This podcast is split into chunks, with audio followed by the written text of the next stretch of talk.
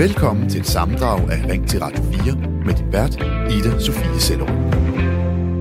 Hvor vi i dag diskuterer coronavacciner til børn, altså de 12-15-årige.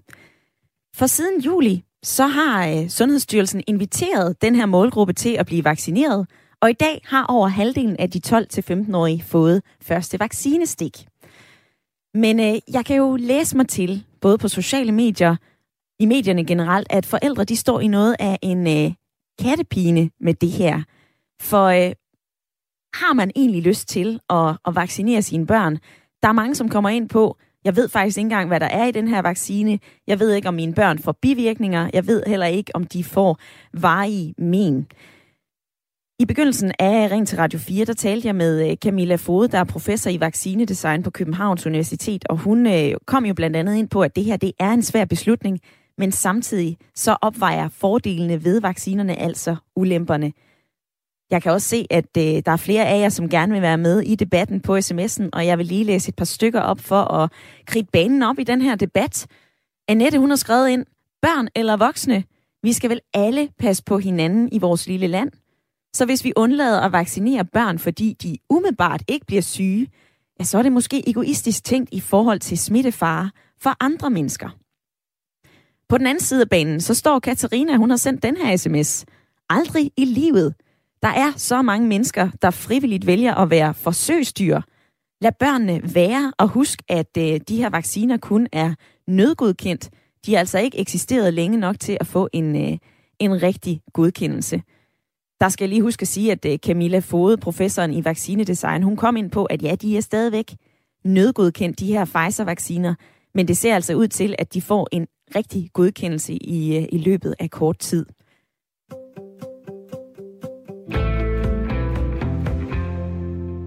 Og så vil jeg sige velkommen til dig, Paul Erik på 85. Tak skal du have. Goddag, goddag. Goddag, goddag. Du, øh, goddag. du har ringet fra Humlebæk, og det har du gjort, fordi at du tidligere har været vaccinemodstander. Og nu har du ændret holdning. Det er nemlig rigtigt. Ja. Og, og, og jeg har fået den første vaccine. Og sagen er, at jeg ringede ind til Sundhedsministeriet og spurgte, om de der ikke var bange for, at hjemmesygeplejerskerne gik rundt og smittede folk, når de ikke havde forklæder på. Øh, og det sagde nej, det, den virus holder kun ikke kvarter, og det er ikke rigtigt. Det er direkte løgnagtigt. Og det er, den, er, den nye delta-type er jo meget, meget smittefarlig, og selvom børnene måske ikke selv bliver syge, så kan de bringe smitten videre til nogen, der ikke kan tåle det. Og de kommer jo også som regel meget tæt på hinanden mm. øh, i den alder der. Ja. Så jeg, jeg er tilhænger af, at man får den, og jeg er modstander af, at man bare øh, nægter det, fordi man er modstander af unødvendige øh, mediciner. Mm. Og Paul Erik, jeg har jo stødt på flere fortællinger med, øh, med forældre, som er, som er bekymrede på deres børns vegne. Altså, jeg så blandt andet en, øh, en mor, som øh, til DR.dk har sagt, at der er jo altid bivirkninger ved medicin. Altså, det ved hun godt.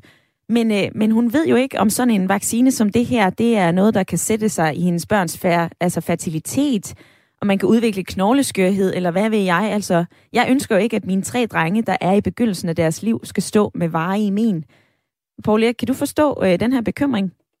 Ja, absolut. Jeg er heilpraktiker og har haft 20.000 patienter mm. eller flere. Mm. Og, og, og jeg ved udmærket, hvad der kan komme af bivirkninger. Jeg ser det hos nogle ganske få. Men jeg har ikke været ude for et eneste tilfælde, hvor man ikke kunne mildne det betydeligt øh, med et par panodil sap.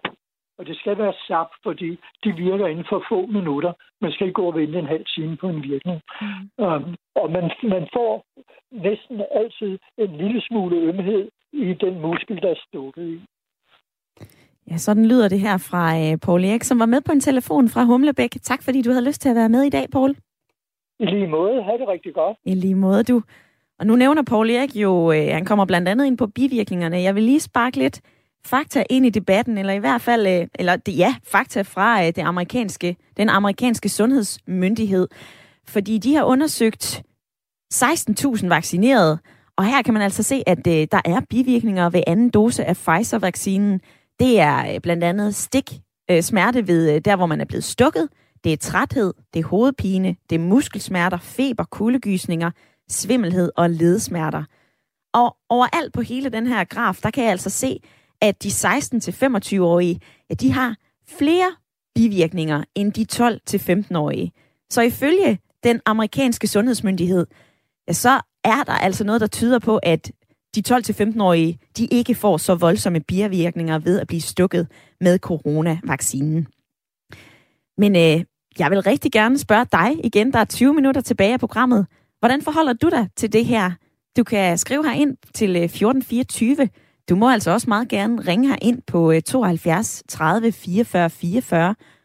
Og det må du altså også godt med spørgsmål, fordi lige om lidt, så har jeg øh, Bolette Søborg, som er overlæge ved Sundhedsstyrelsen, med igennem på en telefon. Og hvis du sidder og brænder ind med et spørgsmål, som du synes, det der, det er altså noget, jeg undrer mig over, eller det er noget, som jeg er bekymret for, så skriv det lige til mig på en sms. Så vil jeg øh, prøve at se, om jeg ikke kan få flettet ind i den undren og de spørgsmål, som jeg også står med.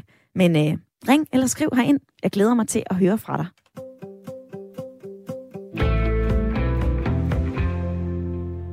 Og Lene i lytterpanelet, du er fortsat med i programmet. Ja. Ja.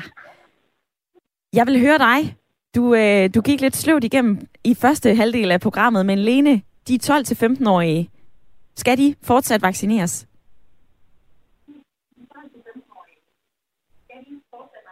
Nej. er det korte svar? Altså, jeg har... Jeg, jeg, jeg, jeg vil vende tilbage til et udgangspunkt, som er, at, øhm, at en, en, en 12-årig, en 12-årig krop er jo, altså en 12-årig er et barn, og kroppen er slet ikke færdigudviklet. Og selvom jeg faktisk stoler på, at jeg er ikke usikker på vaccinens virkning, og jeg er heller ikke usikker på argument. Det, det, det, øh, altså, det stadig tilbagevendende argument er jo, at øh, folk ikke tør tage den, fordi den ikke er blevet ordentligt, ordentligt øh, gennemprøvet og ordentligt alt muligt. Øhm, I forhold til alle de andre vacciner, vi, vi går og, og, og får og tager helt automatisk. Altså koppevaccine og med, altså mæsling og alt det, som børn bliver vaccineret for, den såkaldte MFR-vaccine. Øh, men så, så er mit argument imod det, er jo, at for søren, man, det er jo ikke kun et sted, det er jo hele verden. Altså, det er jo simpelthen alle, hele verdens øh, videnskabsmænd og, og, og, og hvad hedder det, forskere, som har arbejdet på døgndrift for at udvikle nogle vacciner, og selvfølgelig er de gennemprøvet. Øh, altså, øh, ja. Altså, det, er, det er i hvert fald ikke noget argument at sige, at det er en ny vaccine. Det synes jeg ikke, det er. Jeg synes, det er... Øh, ja, Altså, jeg stoler ikke blindt på, på, på, på, på videnskaben som sådan. Men det, jeg konstaterer, er jo, at der har vi de siddet øh, øh, overalt, især i den vestlige verden, og, og sikkert også andre steder, som har øh, brugt, brugt, brugt øh, al deres kapacitet at arbejde sammen om at udvikle vacciner. Mm. Og derfor så, derfor så tror jeg på, at de har vidst, hvad de gjorde. Mm. Lyder det fra øh, Lene i lytterpanelet, og øh, jeg vil egentlig også lige nå forbi dig, Jonathan, fordi da vi talte sammen i fredags, så kom du ind på det her dilemma med, jamen ja, vi har ikke overvis af data på, hvordan den her vaccine den fungerer, men samtidig så er det jo også svært at få data, når man ikke bruger vaccinen. Altså, øh, kort og godt, hvordan forholder du dig til det her dilemma?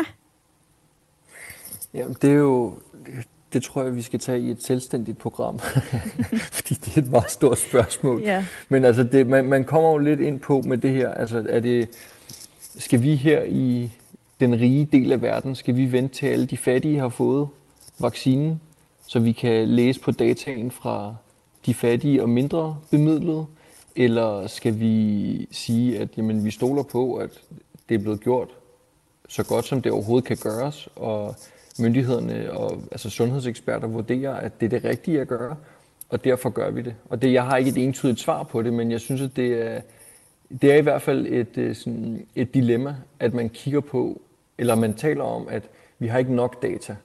Og det kan, jeg kan sagtens følge det argument, men samtidig så er det også bare et faktum, at hvis vi ikke vaccinerer børn, så får vi heller aldrig nogensinde noget data på, hvordan det påvirker børn. Øh, så det er jo ligesom, ja, men, men og så jeg vil også gerne kommentere på en ting med, der bliver talt om bivirkninger hele tiden, som noget, altså bivirkningen bliver kørt op til, at det er noget forfærdeligt og noget farligt. Ja. Øh, men som jeg har forstået det, og igen, jeg er ikke sundhedsekspert, men som jeg har forstået det, så når du reagerer på en vaccine, og du får influenza-lignende symptomer, og du bliver øh, træt, og det er dit immunforsvar, der reagerer mm. på vaccinen og interagerer med vaccinen, og som faktisk er en positiv ting, fordi det betyder, at det har en effekt. Så, så jeg synes også, der mangler en nuance i, at man taler om bivirkningerne som noget entydigt dårligt, men hvor at det, som jeg forstår det, også et tegn på, at den rent faktisk har en effekt. Mm. Ja, det har du ret i, Jonathan. Jeg står også og kigger på nogle tal fra Sundhedsstyrelsen, som siger, at i de langt de fleste tilfælde, så er der altså tale om bivirkninger. Det kan være milde bivirkninger, men det er altså noget, som vil øh, gå over i løbet af et par dage. Og netop Sundhedsstyrelsen skal vi have fat på lige om lidt. Men øh, først, så vil jeg lige invitere dig, der sidder og lytter med lige nu, til at være med i debatten. Vi taler om, vi skal vaccinere de 12-15-årige i dag. Og øh, forsøger også at hitte rede i øh, de forskellige, ja, man kan man sige, synsninger og holdninger, hvad man egentlig skal gøre i alt det her. Jeg kan jo se, at øh, der er et ocean af forskellige argumenter og, øh, og fakta, som I byder ind med på sms'en. Jeg vil rigtig gerne invitere jer til at være med. I kan sms ind på 1424. I må altså også meget gerne ringe ind på 72 30 44 44.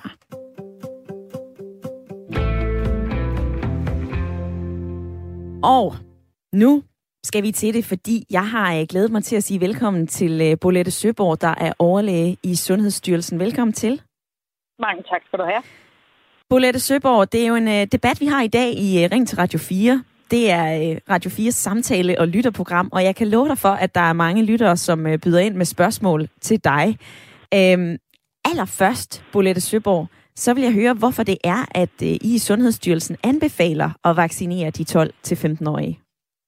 Ja, det, det er også egentlig det, jeg gerne vil starte, for nu hørte jeg din formulering, der sagde, skal eller skal vi ikke vaccinere? Og der mm. tror jeg, det er rigtig vigtigt, at vi slår fast, at det her det er en anbefaling fra Sundhedsstyrelsen.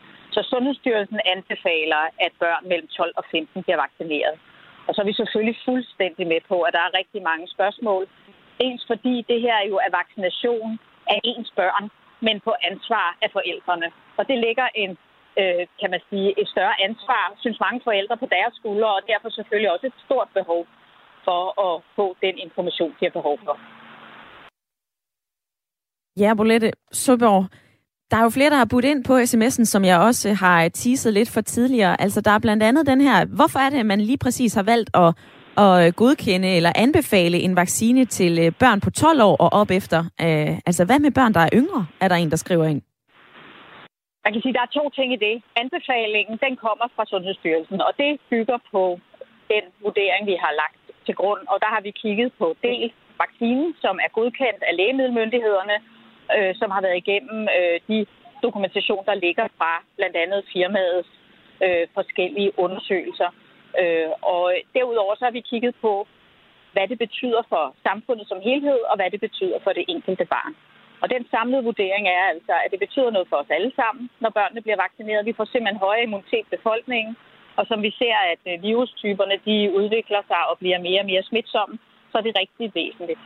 Og så betyder det selvfølgelig også noget for det enkelte barn, fordi barnet bliver rigtig godt beskyttet mod øh, covid-19. Og det vi desværre også kan se, det er måske også, at de her nye typer af virus, de måske også er en lille smule mere alvorlige end dem, vi har set. Det var blandt andet det, som øh, Camilla Fode i første halvdel af Ring til Radio 4 kom ind på, altså professor i øh, vaccinedesign på Københavns Universitet. Hun nævnte, hvordan det lige nu står til i USA, hvor man altså ser mange børn, der har et øh, alvorligt coronaforløb med øh, Delta-varianten. Men Bolette Søborg, hvad jeg også kan læse mig til, og hvad jeg kunne høre, så øh, Patrick, der var med i, øh, i programmet tidligere, han sagde, at vi skal ikke vaccinere de 12-15-årige, for vi kender slet ikke de her langtidseffekter, altså blandt andet, hvordan det kan påvirke børns udvikling. Hvordan forholder I jer i Sundhedsstyrelsen til den bekymring? Det er meget vigtigt, at øh, man som forældre er øh, betrykket i, at selvom en vaccine er godkendt, jamen så er det ikke sådan, at man slipper den af øje. Dels så får man indrapportering løbende fra de lande, som øh, vaccinerer børn, og dermed også en indrapportering af, hvis der skulle komme noget uventet. Men det er faktisk også sådan, at virksomhederne, altså firmaerne, er forpligtet til også at holde øje.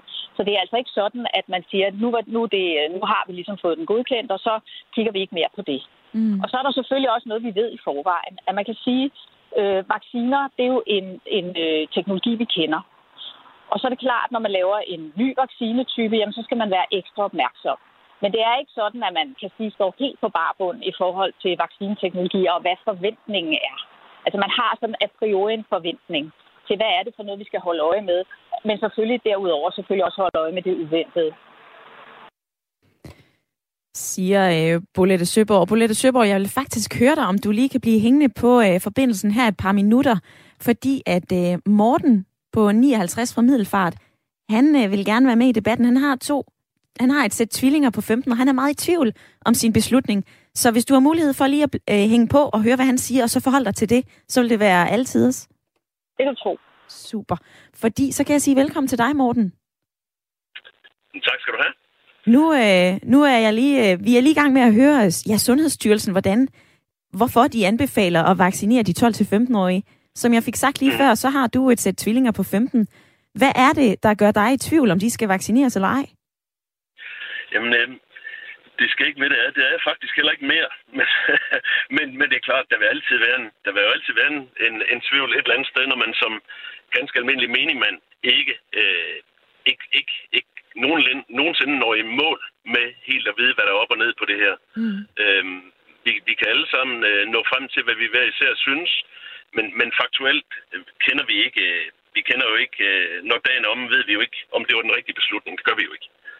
Men øh, min, min beslutning og, og det, som, øh, som vi er nået frem til, det er sådan lidt, efter at have været meget i tvivl, øh, så taler vi med en, med en læge, øh, hvor... Øh, hvor vi faktisk skal spørge ham uh, helt sådan off the record. må vi prøve at høre, du bliver aldrig citeret for det, det bliver han så nu, men dog ikke, uh, dog ikke med navns nævnelse. Må jeg lige prøve at høre din personlige mening? Uh, jeg vil rigtig gerne vide det, for vi er meget i tvivl. Og så siger han, jamen ved du hvad, det må du gerne. Uh, og han var ligesom vi heller ikke er vaccineskeptikere. Så siger han, uh, i forhold til børnene, mm. der synes han faktisk, at det er en usædvanlig dårlig idé.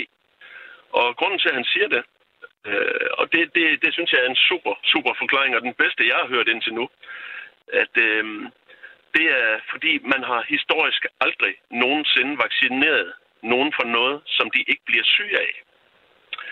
Og øhm, der lytter jeg, jeg ekstra godt efter, fordi øh, det synes jeg faktisk giver rigtig, rigtig god mening, at man ikke bare bevidstløst vaccinerer nogen, der reelt ikke bliver syge, og hvilket vi jo ved, at det gør børn generelt ikke. Mm-hmm.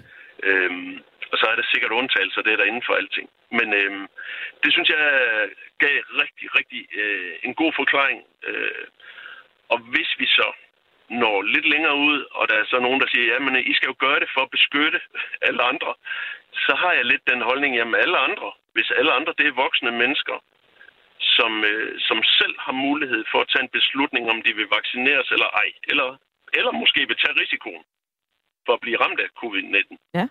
Jamen, de mennesker er jo selv ansvarlige for deres valg. Det synes jeg børn er jo alt andet lige... Øh, de kan ikke stilles til ansvar. Det, det er voksne mennesker, der skal gå ind og tage ansvaret og sige, jamen, øh, vi vælger at vaccinere vores børn, og så kan det på sigt vise sig, at det skulle vi sgu ikke have haft gjort. Så, øh, så Morten, lige her inden jeg springer tilbage til Bolette Søborg, er dine tvillinger blevet, blevet vaccineret nu? Nej, og det, det tror jeg også godt, jeg tør sige, at det bliver de heller ikke. Øh, og netop ikke, fordi vi er vaccineskeptikere, men fordi, at vi øh, faktisk læner os op af den her læs øh, kloge udsagn om, at man vaccinerer og har aldrig vaccineret nogen for noget, de ikke bliver syge af. Det, og det er simpelthen blevet vores, det er blevet vores holdning i den her sag. Og den kaster jeg øh, direkte over til uh, Bolette Søborg Morten. Tak fordi, at du uh, ville uh, være med i, uh, i Ring til Radio 4. Men uh, Bodil, nu skal jeg lige se. Bolette, hun er... Skal jeg lige se, om jeg kan finde hende igen. Bolette Søborg. Ja, ja, jeg er med dig. Godt. Ved du hvad, nu hørte du lige Morten her fortælle om hans overvejelser. Og det synes jeg lige, du skal have lov til at reagere på. Ja. Vi må sige, at Sundhedsstyrelsens anbefaling er todelt. Det er dels at beskytte det brede samfund. Det er fuldstændig rigtigt. Men det er også at beskytte det enkelte barn. Så man kan sige, Historien om, at vi aldrig har vaccineret for at beskytte andre, er heller ikke helt korrekt. Blandt andet bliver børn vaccineret mod røde hunde. Det er en forholdsvis mild sygdom for børnene. Man får lidt røde pletter og et par dage med feber, men der er ikke risiko for alvorlig sygdom. De vaccineres alene for at beskytte den fertile kvinde, altså den kvinde, der kan blive gravid, fordi hun kan blive al, al, få øh, sygdom under graviditeten og dermed få et stærkt handicappet barn. Mm-hmm. Så man kan sige, det er sådan set ikke rigtigt. Man kan sige, det er rigtigt nok, at vi altid kigger både på barnets tag og på det brede sigte af samfundet. Så der skal, have, der skal være to dele. Man kan sige, at det, vi skal understrege på Sundhedsstyrelsen, det er en personlig vurdering, om man vil lade sit barn vaccinere. Øh, det er frivilligt. Det, vi skal, man skal gøre som forældre, det er, at man skal sætte sig rigtig godt ind i, øh, hvad det er for noget dokumentation, som jeg også synes, vi hørte den lytter, der var igennem før mig, sige, at det er rigtig svært øh, som forældre at få det samlede billede. Og det er det, vi prøver i Sundhedsstyrelsen at bistå med. Netop ved at lave øh, information, som man kan gå ind og kigge igennem og læse. Og det gør vi dels ved at lave et separat site, kan man sige, til forældre, netop med det børn i denne her alder, hvor vi også linker til nogle af disse mere dybtegående artikler, der ligger til grund. Mm-hmm. Men det er jo ikke, fordi vi har forventninger om, at folk skal læse dem. Vi skal i hvert fald have muligheden. Og Bolette Søborg, det er... Øh... Imens vi står og taler sammen, så er der flere, som, øh, som byder ind på sms'en, og noget, som jeg kan se, det er, Prøv lige at spørge Bolette Søborg, hvordan vi kan vide, at, øh, at det ikke er Sundhedsstyrelsen, der spreder misinformation nu, hvor budskaberne fra dem skifter hele tiden. Det kan jeg se er en gennemgående holdning, og det synes jeg simpelthen, du skal have lov til at, øh, at reagere på også. Altså, oplever I at, at få kastet det her misinformationskort i hovedet? Man kan sige, at område har alle dage været et område, der har øh, været omgivet af meget historik og myter, og det har det sådan set fra den aller, allerførste vaccine øh, blev udarbejdet af Jenner i 1700-tallet. Så man kan sige, det er noget, vi kender til, og det er noget, vi aktivt prøver at modarbejde. Øh, og man kan sige, det er sådan, at man skal kende sine kilder, og man skal have tillid til de kilder, man anvender. Og det er også derfor, vi i Sundhedsstyrelsen gør rigtig, rigtig meget ud af kommunikationen, og også ud af at have materiale, som forhåbentlig er let tilgængeligt, men også øh, dybtegående nok til, at folk kan orientere sig i det. Bolette Søborg, overlæge i Sundhedsstyrelsen. Tak fordi, at du havde lyst til at være med i Ring til Radio 4 i dag. Velkommen. Du lytter til Radio 4, hvor vi i dag har gang i en øh, debat, en samtale om, hvor vi skal stedes til hvile henne. Og det er nok ikke så tit, at øh, du bliver spurgt, men øh, jeg spørger dig i dag, kunne du finde på at blive øh, begravet i en skov? Og det gør jeg, fordi at øh, her i Danmark, der har vi ni skove, hvor man kan få øh, nedsat sin urne i skovbunden.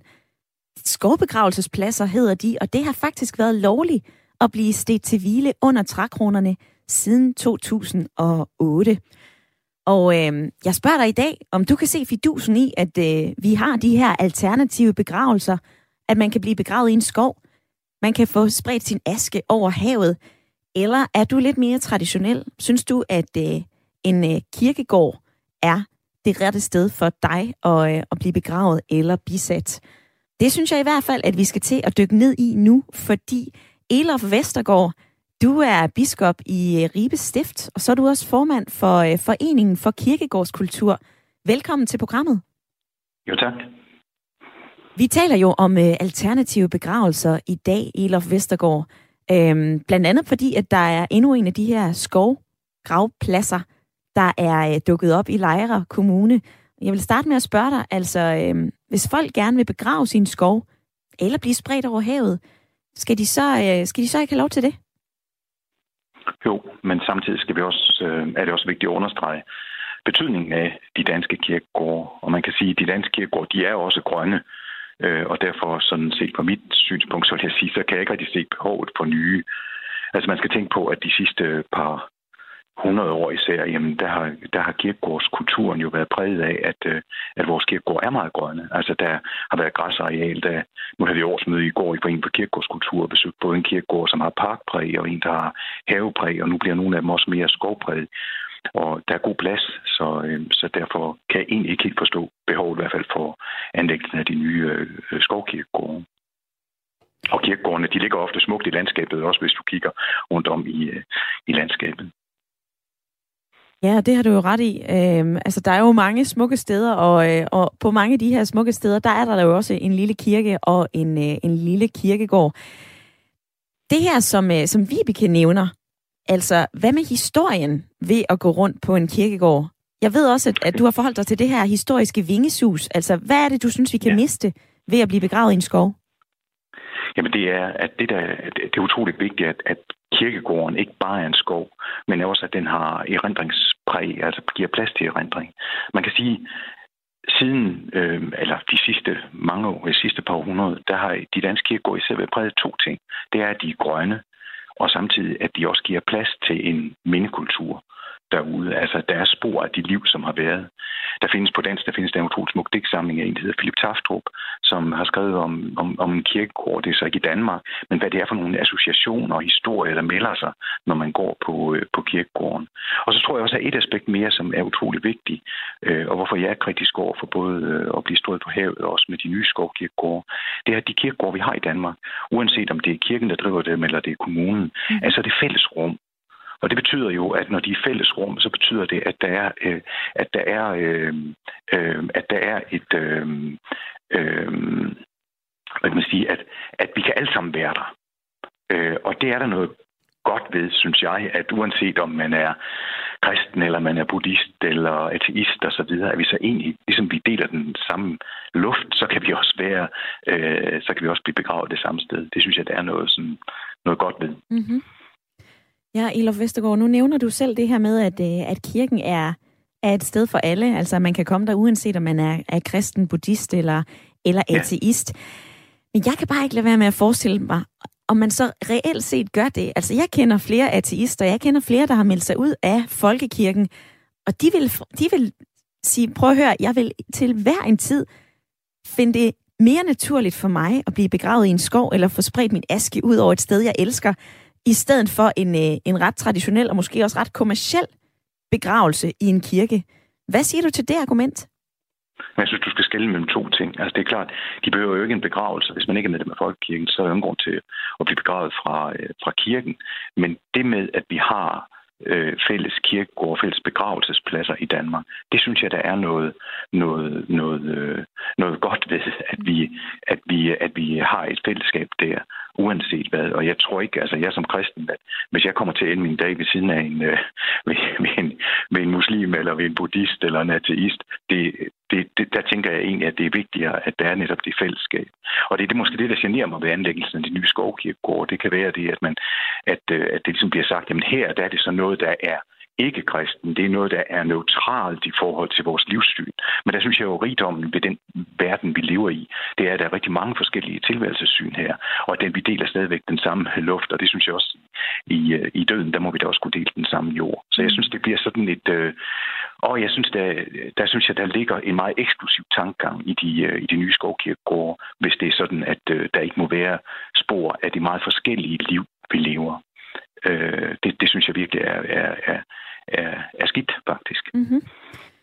Det er jo øh, det er ret interessant at høre, Elof Vestergaard, og, og høre din stemme i debatten her, fordi sådan i umiddelbart, så, så, så tænker jeg, og jeg kan også se lytterne her, de synes jo egentlig, det er meget fredfyldt at ligge, blive stedt til hvile i skovbunden, og, og kunne ligge der og kigge op på, øh, på trækronerne. Det, det synes jeg jo også, og derfor er der jo også blevet skabt, øh, jeg synes, at det grønne, om det så er have, park eller det er skov. Altså, der er mange af vores kirkegårde, fordi der er jo god plads også på kirkegårdene, fordi vi har ændret begravelsesform fra kistebegravelse til, øh, til, øh, til urner, øh, og derfor øh, fylder den, øh, er gravstederne mindre. Der er der jo mange af kirkegårdene, der i de her år øh, er ved at blive, blive mere grønne, og også få mere skovpræg. Og det jeg blot vil sige her, det er, at skoven, det er ikke en som det er også en, der ligger både en kommunal kirkegård og en, og en kirkedreven kirkegård. Det er den, der ligger det på scene. Mm-hmm. Og det er kun et anlæggende for, øh, for, at det bliver sådan mindre konfessionelt. Og så vil jeg stadigvæk fastholde, at der er en styrke ved, at vi kan ligge der sammen, uanset hvad tro og hvilket livssyn vi har. Mm. Og jeg synes også, den sidste ting øh, her, det er måske det også at sige, at, at på havet, øh, det er fint, at man kan have muligheden for at blive strøget ud over havet, ja. men jeg synes også, det er havet det er et sted, der dækker alle spor. Modsat kirkegården, der har du mulighed for at se det liv, der har været, og blive mindet om det, det som virkelig har betydning, som jo er, at vi, deler, at vi bliver tilbedt, at vi deler livet med hinanden. Hvis alle, hvis alle sammen blev strøget ud over havet, så ville det også nemt ske det, at, at vi ville komme til at leve i en, i en glemselskultur. Og det synes jeg vil være enormt trist. Og øh, Elof Vestergaard, lige her til sidst, så vil jeg jo spørge dig, øh, Altså, vi kan jo se, at det her, det vinder indpas. Der er flere, der gerne vil få øh, spredt øh, deres aske over havet. Øhm, der er flere, som gerne vil begrave sin skov. Altså i 2018, så var hver sjette begravelse borgerlig, det vil sige uden kirkens indblanding. Lige her til sidst, Elof Vestergaard, er det ikke et tegn på, at man i kirken skal gøre mere for at forny sig? Jo, men det er jo det, du skal være opmærksom på, at det faktisk allerede er tilfældet i forhold til den måde, som, som kirkegårdene udvikler sig på, fordi, fordi, der, øh, fordi vi begynder med at tænke mere mere også på biodiversitet og på en grøn omstilling, som også går ind på kirkegårdene. Mm. Og det vil sige, at den bevæger sig fra, at øh, vi har haft, da jeg var barn, der var det sådan haver, små haver, så er det fået mere parkpræg, og nu får det mere skovpræg, også på kirkegården. Så prøv at gå ind på kirkegården og se, at der faktisk er, er meget stærk skovpræg, og nogle af de første skovkirkegård, der kom, var jo netop også i, i kirkelig regi, så vi har faktisk nogen allerede. Og lad det være sidste ord i, øh, i min samtale med dig, Elof Vestergaard, og en klar opfordring til i hvert fald lige at gå ind på kirkegården og få øh, en del af historiens vingesus og huske på, hvor vigtig den kan være. Elof Vestergaard, tak fordi du havde lyst til at være med i Rings Radio 4. Det var så lidt. Det var på det, siger jeg også. Du lytter til Radio 4, hvor vi i dag har en øh, debat om kvoteflygtninge. For jeg spørger dig nemlig, om vi her i Danmark skal tage imod flere kvoteflygtninge end de der 200-500, som vi tidligere har taget imod. Og øh, her i Danmark, som jeg lige sagde, så har vi øh, sådan, vi har i hvert fald sat penge af til at tage imod 500. Vi har indtil videre taget imod 200 kvoteflygtninge fra Rwanda i øh, Afrika. Jørgen, velkommen til. Ja, jo, tak skal du have. Tak, tak. Du er med fra en, øh, fra en uh, telefon i Valby. Jørgen, synes du, ja, at vi skal med. tage imod flere flygtninge, med. kvoteflygtninge? Jeg har med. Jeg har medhør på. Øh, går den godt nok igennem? Det går, går så igennem? fint igennem, Jørgen. Jamen, det er godt. Øh, jeg må læse spørgsmål igen. Synes du, at vi skal tage imod flere kvoteflygtninge herhjemme? Ja. Og hvorfor øh, det? Vi har, selv, vi har selv i den grad, også i andre lande, men lad os nu holde os til Afghanistan, vi har selv været med til at lave det moras for den befolkning dernede. Øhm, vi vil lave, som den tidligere ganske rigtige indringer, hun sagde, øh, vi har selv lavet det moras dernede. Vi vil lave demokrati og sådan noget. De var slet ikke. De havde det meget bedre med den diktator, de havde trods alt. Også med Gaddafi. Men øh, jo, vi skal tage imod flere flå. Og så skal vi skælne meget. Øh, det kan jeg også høre, at lytterne gør i dag, og nu er det altså årtier siden. Øh, vi bliver ved med at, at slå sammen øh, migranter og flygtninge. Vi skal skille de to meget kraftigt fra hinanden. Fordi flygtninge, de kommer fra et helvede i krig med bomber omkring sig og lemlæstede mennesker og familiemedlemmer og alt det der. Øh, det gør migranterne ikke. Så vi skal, vi skal tage flere, mindre, meget mindre immigranter. Jeg ved godt, vi skal have noget arbejdskraft mm. industri. Men øh, vi skal tage flere flygtninge og mindre øh, migranter ind fordi så er der flere penge til, til flygtninge, og så vi hjælpe alt det, vi overhovedet har mulighed for at råd til og kan. Ja, Jørgen, nu nævner du nemlig det her med at skelne imellem flygtninge, indvandrere og migrant, og der har jeg fundet noget her. Altså en flygtning er en, der forlader sit land på grund af forfølgelse, mens en indvandrer rejser af egen fri vilje eller på grund af fattigdom, dårlige levevilkår. Og så er den her migrantbetegnelse, det er sådan en overkategori, står der her, hvor at, øh, at både flygtninge og indvandrere er med i den. Men øh, du har jo øh, helt ret i, at, øh, at der skal skældnes mellem de her forskellige ting.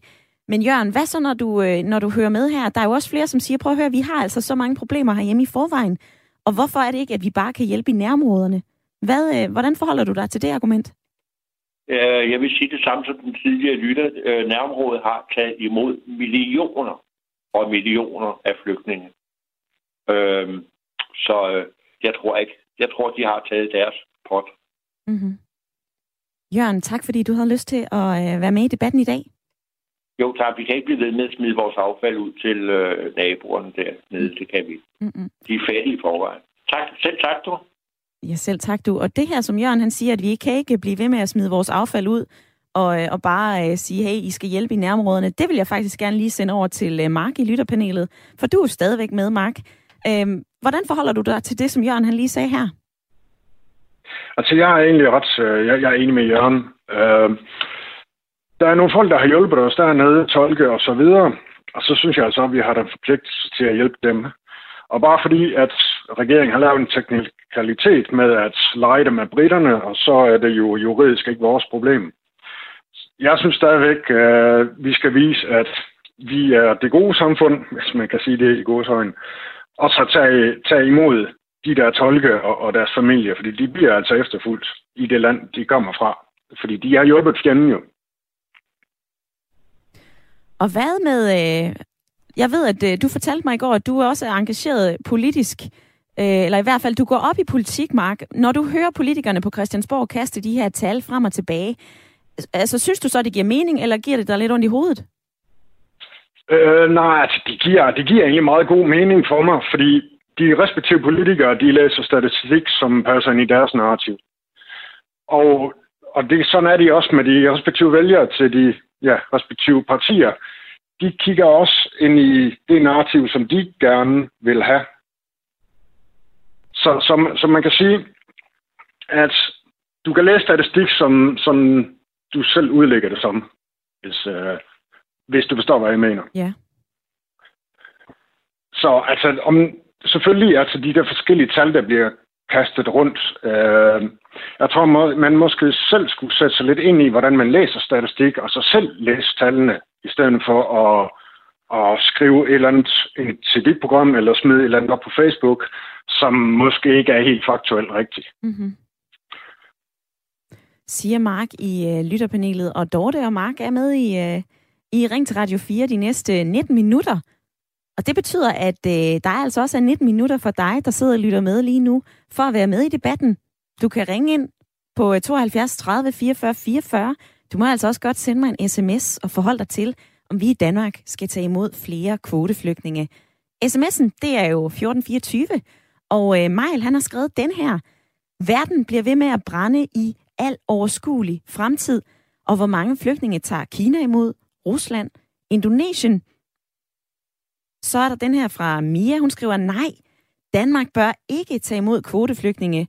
Og Michaela Bendiksen, altså hende, som jeg interviewede her i første halvdel af programmet fra Refugees Welcome Danmark, ja, hun har den holdning, hun har på grund af de flygtninge. Menneskesmuglerne kan stoppes, hvis flygtninge kommer til nærområderne, som har øh, nogenlunde samme kultur som der, hvor øh, de kommer fra, har Mia skrevet ind på sms'en. Og øh, nu har du ringet ind. Benny, velkommen til programmet. Jamen, tak skal du have. Det lyder lidt spændende, det jeg er gang i i øjeblikket. Ja, og hvorfor er det spændende, Benny? Jamen, øh, det deler jo befolkningen en hel del, det der. Det er jeg jo godt klar over. Men øh, jeg er jo altså modstander af det der med, at øh, alle de der flygtninge, der kommer har til landet på øh, de er økonomiske flygtninge, mange af dem. Det vil nok være bedre ved nogle af de der, hvis vi havde Røde Kors ude og fandt nogen, som det virkelig havde behov for måske at komme væk. Ja, og, og Benny, så, øh, så har jeg lige lyst til at fortælle dig, at når vi taler om kvoteflygtninge, så er det faktisk FN's flygtningeorganisation, som, øh, som sorterer de her flygtninge for os, og de sorterer dem faktisk, fordi de ser på mennesker, der har allerhårdest brug for hjælp. Øh, så øh, det kan man alle sige. Dem der, der kommer, alle dem der, for eksempel, der kommer over øh, Middelhavet og sådan noget i bådflygtning og alt det der, altså det er jo, jo mange af dem, altså det er jo det, jeg kalder for økonomiske flygtninge, fordi de har jo åbenbart har råd til at betale øh, menneskesmugler for at komme væk. Mm-hmm. Og, og det er jo, øh, altså Benny, hvad så med dem, som, øh, som sidder i en flygtningelejr, for eksempel i Pakistan eller, eller andre steder i nærområderne, som altså er blevet, ifølge FN, så har de kommet på den liste, at de altså har alvorligt brug for hjælp det er ikke dem, der kommer over øh, i en speedbåd i Middelhavet. Men de her mennesker, der sidder i en flygtningelejr, skal, du hjælpe, skal vi hjælpe dem? Nå, men altså, der har jeg jo så den mening, at øh, hvorfor, hvorfor skal vi altid øh, kigge ud af, så længe ikke vi kan øh, pleje og passe vores egne ældre mennesker her i Danmark, som der er knoklet for at sige, at de rører ud af bukserne for, at vi andre vi har det godt i dag. Mm-hmm. Det kan jo simpelthen ikke være rigtigt, at vi, at vi skal kigge ud af frem for indad først og fremmest. Jeg kunne acceptere det, hvis det var, at vi gav de ældre mennesker et værdigt liv, mm. når de var færdige på arbejdsmarkedet. Mm. Det har vi altså åbenbart ikke råd til. Du kan bare tage sådan noget som hjemplejen, som der simpelthen øh, næsten kører efter et stopur. Og ja. vi har ikke tid til så meget som øh, næsten at bare lige øh, tage en lille samtale med øh, nogle af de ældre mennesker der, fordi de skal altså bare videre. Det er rigtigt. At ikke vi kan, øh, kan passe vores eget først og fremmest, inden vi skal begynde at tage andre folk til landet. Og, men altså, jeg er jo ikke, jeg er jo ikke sådan til racistisk på den måde, det er, at, øh, fordi jeg tænker også sådan på det, at øh, de der, der så kommer til landet, som der gerne vil lave noget og gøre lidt for samfundet, mm-hmm. men, men øh, de er da også velkommen, hvis de gider lave noget. Men altså dem der, der bare sætter sig hen og tror, at øh, de skal øh, leve godt og næst på, øh, på os her i Danmark, det er mm. altså hjem med dem igen. Mm. Der skal ikke være så meget rafleri der. Og, og alle dem der, der kommer til grænsen sådan noget, jamen altså, det der kvoteflygtninge, som jeg snakker om med, og, men så til her, jamen okay, så lad os gøre det. Men dem der, der bare kommer over Middelhavet og alle mulige andre steder fra, de, uanset man må eller ej, så er min holdning, de er bare hjem med dem igen. Siger Benny, som øh, var med på en telefon fra Nordsjælland. Benny, tak fordi at du havde lyst til at sparke din mening ind i debatten i dag. Ja, velbekomme. God dag. God dag, du. Og øh, det vil jeg kaste videre til dig, Dorte. Benny han siger her, prøv at høre her, hvorfor skal vi se ud af, når vi ikke engang har styr på det, hvordan det går herhjemme? Hvad, hvad tænker du om, øh, om det argument? Ja, men øh, det er jo altid rigtig godt at have en skarp holdning, og øh, jeg er, altså jeg er jo godt klar over, at det kan være et kæmpe problem, fordi at vi er flere kulturer, der skal samles i det her land, og vi har som danskere øh, nogle ønsker øh, for, hvad vi skal bruge vores skattepenge på, og hvordan vi ser vores børn kommer igennem systemet, og hvordan vi selv kommer igennem systemet, og hvordan de ældre kommer igennem systemet. Og hvis økonomien bliver rykket af flygtninge, eller vi kulturelt føler os, øh, ja, skal man sige, troet, det kan man vel egentlig godt, altså man på en eller anden måde føler, at det forringer øh, ens egen oplevelse af ens forventninger, jamen så øh, ja, den, den trussel er der, og der er også øh, det forhold, at nogen måske bliver, som må godt kunne tage tilbage. Det skal man også diskutere. Men vi, i det store hele, så tænker jeg bare, at vi bliver nødt til at se på os selv. Det er en udvikling, vi ikke kan stoppe. Vi er i gang med at blive multi, multikulturelt øh, samfund, og hvis vi ikke allerede kan kalde os det, men vi bliver nødt til at acceptere hinandens kultur, og vi bliver nødt til at sige, at når der kommer nogle nye kulturer ind i Danmark, så bliver vi nødt til at stille os med åbne arme og ligesom sige, at vi er parate til den forandring. Og hvad jeg også forstår i forhold til ældre mennesker, så er der rigtig mange andre kulturer, der er meget bedre til at være de varme hænder på gulvet, mm. end danskerne for eksempel er. Og jeg tror også, øh, der er mange danskere, der er meget berøringsangste for nogle øh, forskellige jobs. Altså, jeg har selv oplevet, at jeg engang i tidernes morgen ville have en, øh, eller ville lave et samarbejde med min kommune, og hvor jeg tænkte, det kunne være super godt, at øh, en af de arbejdsløse kom herud på landet og hjalp mig. Mm-hmm. Men øh, kommunen øh, responderede på det tidspunkt, at det var et øh, uværdigt job, jeg havde at tilbyde, så de kunne ikke øh, sende nogen ud. Og jeg er landmand, og jeg mener bestemt ikke, at det job, jeg laver, er uværdigt. Tværtimod. Og mm-hmm. det, var, det, var, det var virkelig et chok for mig. Men, hvis, men det, jeg vil frem, med, frem til, er bare, hvis det er holdningen, så er det måske meget godt, at vi får nogle andre ind, som ser på et job som noget fantastisk, og jeg kan arbejde under åben himmel, eller jeg er tryg, jeg bliver ikke troet på mit liv, jeg er ikke troet på min seksualitet, jeg er ikke troet på, altså jeg, jeg kan gå frit rundt og være det, det menneske, jeg gerne vil være, og derfor værdsætter jeg alt det job, der, jeg, der kan blive mig tilbudt, og så kan Dawn Robert ligge hjemme på sofaen, mm-hmm. og mhm. så er det måske en meget god idé. Ja, og det er, øhm, den her den debat, den stikker jo ind i rigtig mange forskellige dele af den måde, som vi opbygger vores samfund. Altså ikke kun øh, asyl, og om vi skal øh, evakuere, eller om vi skal tage flere kvoteflygtninge til Danmark. Det er jo også her, som du nævner, Dorte, altså hvordan vi strikker vores øh, arbejdsmarked sammen derefter. Jeg ved, at øh, der er en hulens masse steder at gå hen i den her debat. Jeg forsøger at holde øh, snuden i sporet, og derfor så synes jeg altså også, at vi skal tale med en politiker nu. Fordi at det her, det er jo et politisk spørgsmål, og derfor så har jeg altså øh, fået en telefon igennem til Christiansborg, til dig, Rasmus Stoklund. Du er udenrigsordfører for øh, Socialdemokratiet, og nu er du med her i Ring til Radio 4. Velkommen til. Tak skal du have. Jeg er ikke udenrigsordfører, jeg er udlænding- og integrationsordfører. Modtaget. Der står simpelthen noget forkert i mine papirer så. Det beklager jeg, Rasmus Stoklund. Uanset hvad, så er du med i, øh, i programmet her. Altså Rasmus Stoklund, vi taler jo om det her, fordi vi står i en situation lige nu med Afghanistan. Og vi kan se det andre steder i verden. Altså, det står skidt til. Verden brænder. FN's flygtningeorganisation anslår, at der er 25 millioner flygtninge på verdensplan. Skal vi i Danmark tage imod flere kvoteflygtninge med den situation, vi står i? Jeg mener, at vi ved at melde ud, at vi tager imod 200 kvoteflygtninge i år, har vi bidraget fint i forhold til kvoteflygtningeordningen.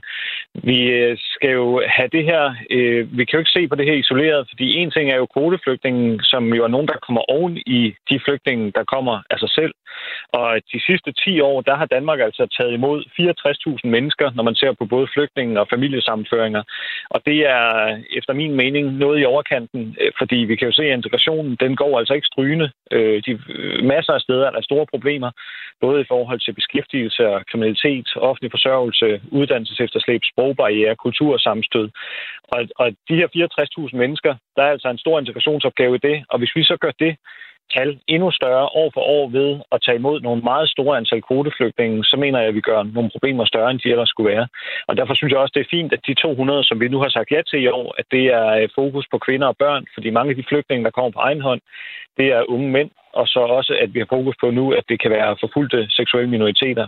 Fordi både det, at det er det er kvinder og børn, og det er øh, kristne kvoteflygtninge. Det er måske også noget af det, der kan bidrage til, at vi ikke øh, gør integrationsproblemerne endnu større. Mm-hmm. Og grund til, at den her debat, den jo også kører, og netop også på Christiansborg, det er jo fordi, at øh, SF er ude og banke i bordet og sige, hey, det kan godt være, at øh, vi tager imod 200 øh, kvoteflygtninge fra Rwanda i Afrika, men der er jo nogle penge på bordet. Altså, i regeringen, I har jo sat 40 millioner kroner af til at tage 500 kvoteflygtninge ind. Så Rasmus Stoklund, hvorfor er det ikke, at, øh, at I så øh, ikke bare tager 500 i stedet for kun 200? Ifølge den lov, der regulerer det her, der er det øh, den ansvarlige ministers opgave øh, en gang om året, midt på året, at tage stilling til, hvor mange kvoteflygtninge man vil tage imod. Og det skal vedkommende så prøve at se i forhold til, hvordan går det med integrationen. Og, øh, og det går ikke særlig godt med integrationen. Altså fire ud af fem kvinder med flygtningebaggrund, de står uden for arbejdsmarkedet. Vi har overrepræsentation i kriminalitetsstatistikkerne, og vi har tusindvis af mennesker, som vi arbejder på at få integreret hver eneste dag. Hvis vi skulle blive ved med at sige ja til flere og flere flygtninge hele tiden, så vil vi gøre de problemer større og større. Hvis vi skal have en chance for at få løst de her problemer, så kan det ikke nytte noget, at vi bare hele tiden henter flere og flere mennesker til Danmark. Og derfor så synes vi, at det er en fin balance det, at vi nu har fundet øh, en model, hvor det er 200 kristne, overvejende kristne kvoteflygtninge, nogle af dem også øh, er forfulgte minoriteter, seksuelle minoriteter, altså homoseksuelle for eksempel, og fokus det på kvinder og børn, øh, så der er en større chance for, at integrationen den kan komme til at lykkes. Og Rasmus Stoklund, mens vi to vi øh, taler sammen, så er der jo flere, der byder ind på sms'en. Blandt andet øh, Martin, han har skrevet den her. Danmark er et rigt og ressourcestærkt land, så selvfølgelig skal vi som minimum tage vores del af kvoteflygtningene. Vi er samtidig også en øh, krigsførende magt, og det forpligter. Gør det ikke det? Men vi tager jo også imod rigtig mange flygtninge. Man skal jo lige huske, at kvoteflygtningen er jo ikke de eneste flygtninge, vi tager i Danmark. De flygtninge, der kommer af sig selv, og banker på ude i øh, Kastrup Lufthavn, eller de flygtninge, der nu bliver evakueret fra Afghanistan, dem tager vi jo også imod, og det kommer jo oven i det her.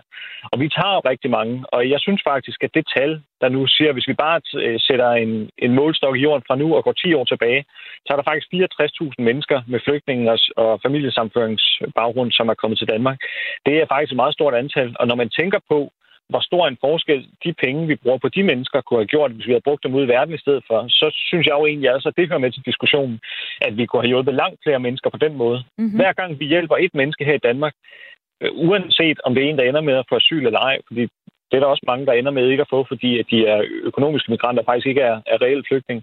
Men hver gang vi huser en her i Danmark, så koster det 300.000 kroner om året.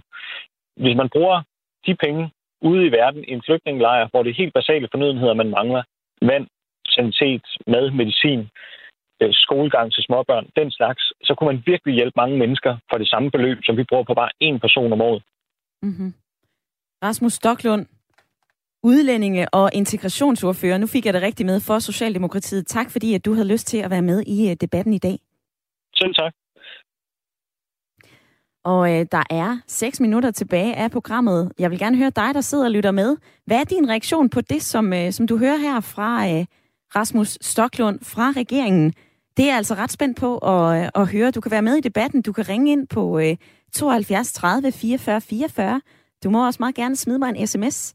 Det er 1424, og husk lige at begynde din besked med R4, fordi så lander den nemlig herinde hos mig. Og øh, nu kan jeg sige velkommen til dig, Nikolaj fra Æbeltoft. Ja, hej, hej. Hej du.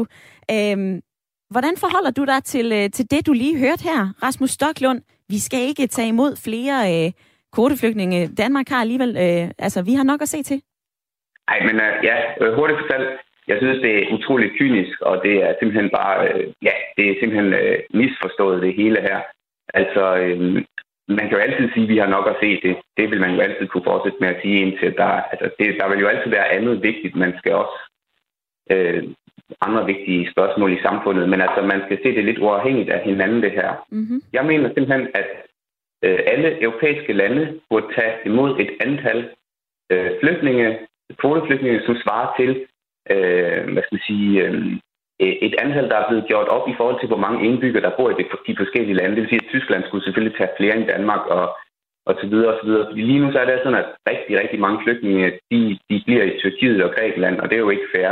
Det retfærdigste, det vil være, at at øh, alle de europæiske lande, de tager imod et ligeligt, eller ikke et ligeligt, men et, et, øh, et antal flygtninge, som passer til de forskellige øh, lande. Så tror jeg faktisk, man vil kunne komme rigtig, rigtig meget flygtningekrisen til livs, mm. så vil det ligesom være retfærdigt fordelt, kan man sige. I stedet for at nogle lande tager rigtig mange, og nogle tager rigtig få, så skulle det simpelthen bare være en, et helt uh, retfærdigt regnestykke, som, uh, som var afhængigt af, hvor mange indbyggere der var i de forskellige lande. Det må jeg sige, det, det vil være det, det mest retfærdige, når jeg. Ja, når du, lytter, øh, når du lytter med her, Nikolaj, du nævner jo også de forskellige lande, og jeg kan jo læse mig til, at Grækenland meldte ud i mandags, at, øh, at landet altså ikke den her gang vil være transitland for en, øh, en ny bølge af flygtninge. Og, og så er der jo forskellige lande, som Storbritannien og Kanada, som har været ude og sige, at de altså vil tage imod flere tusindvis af flygtninge.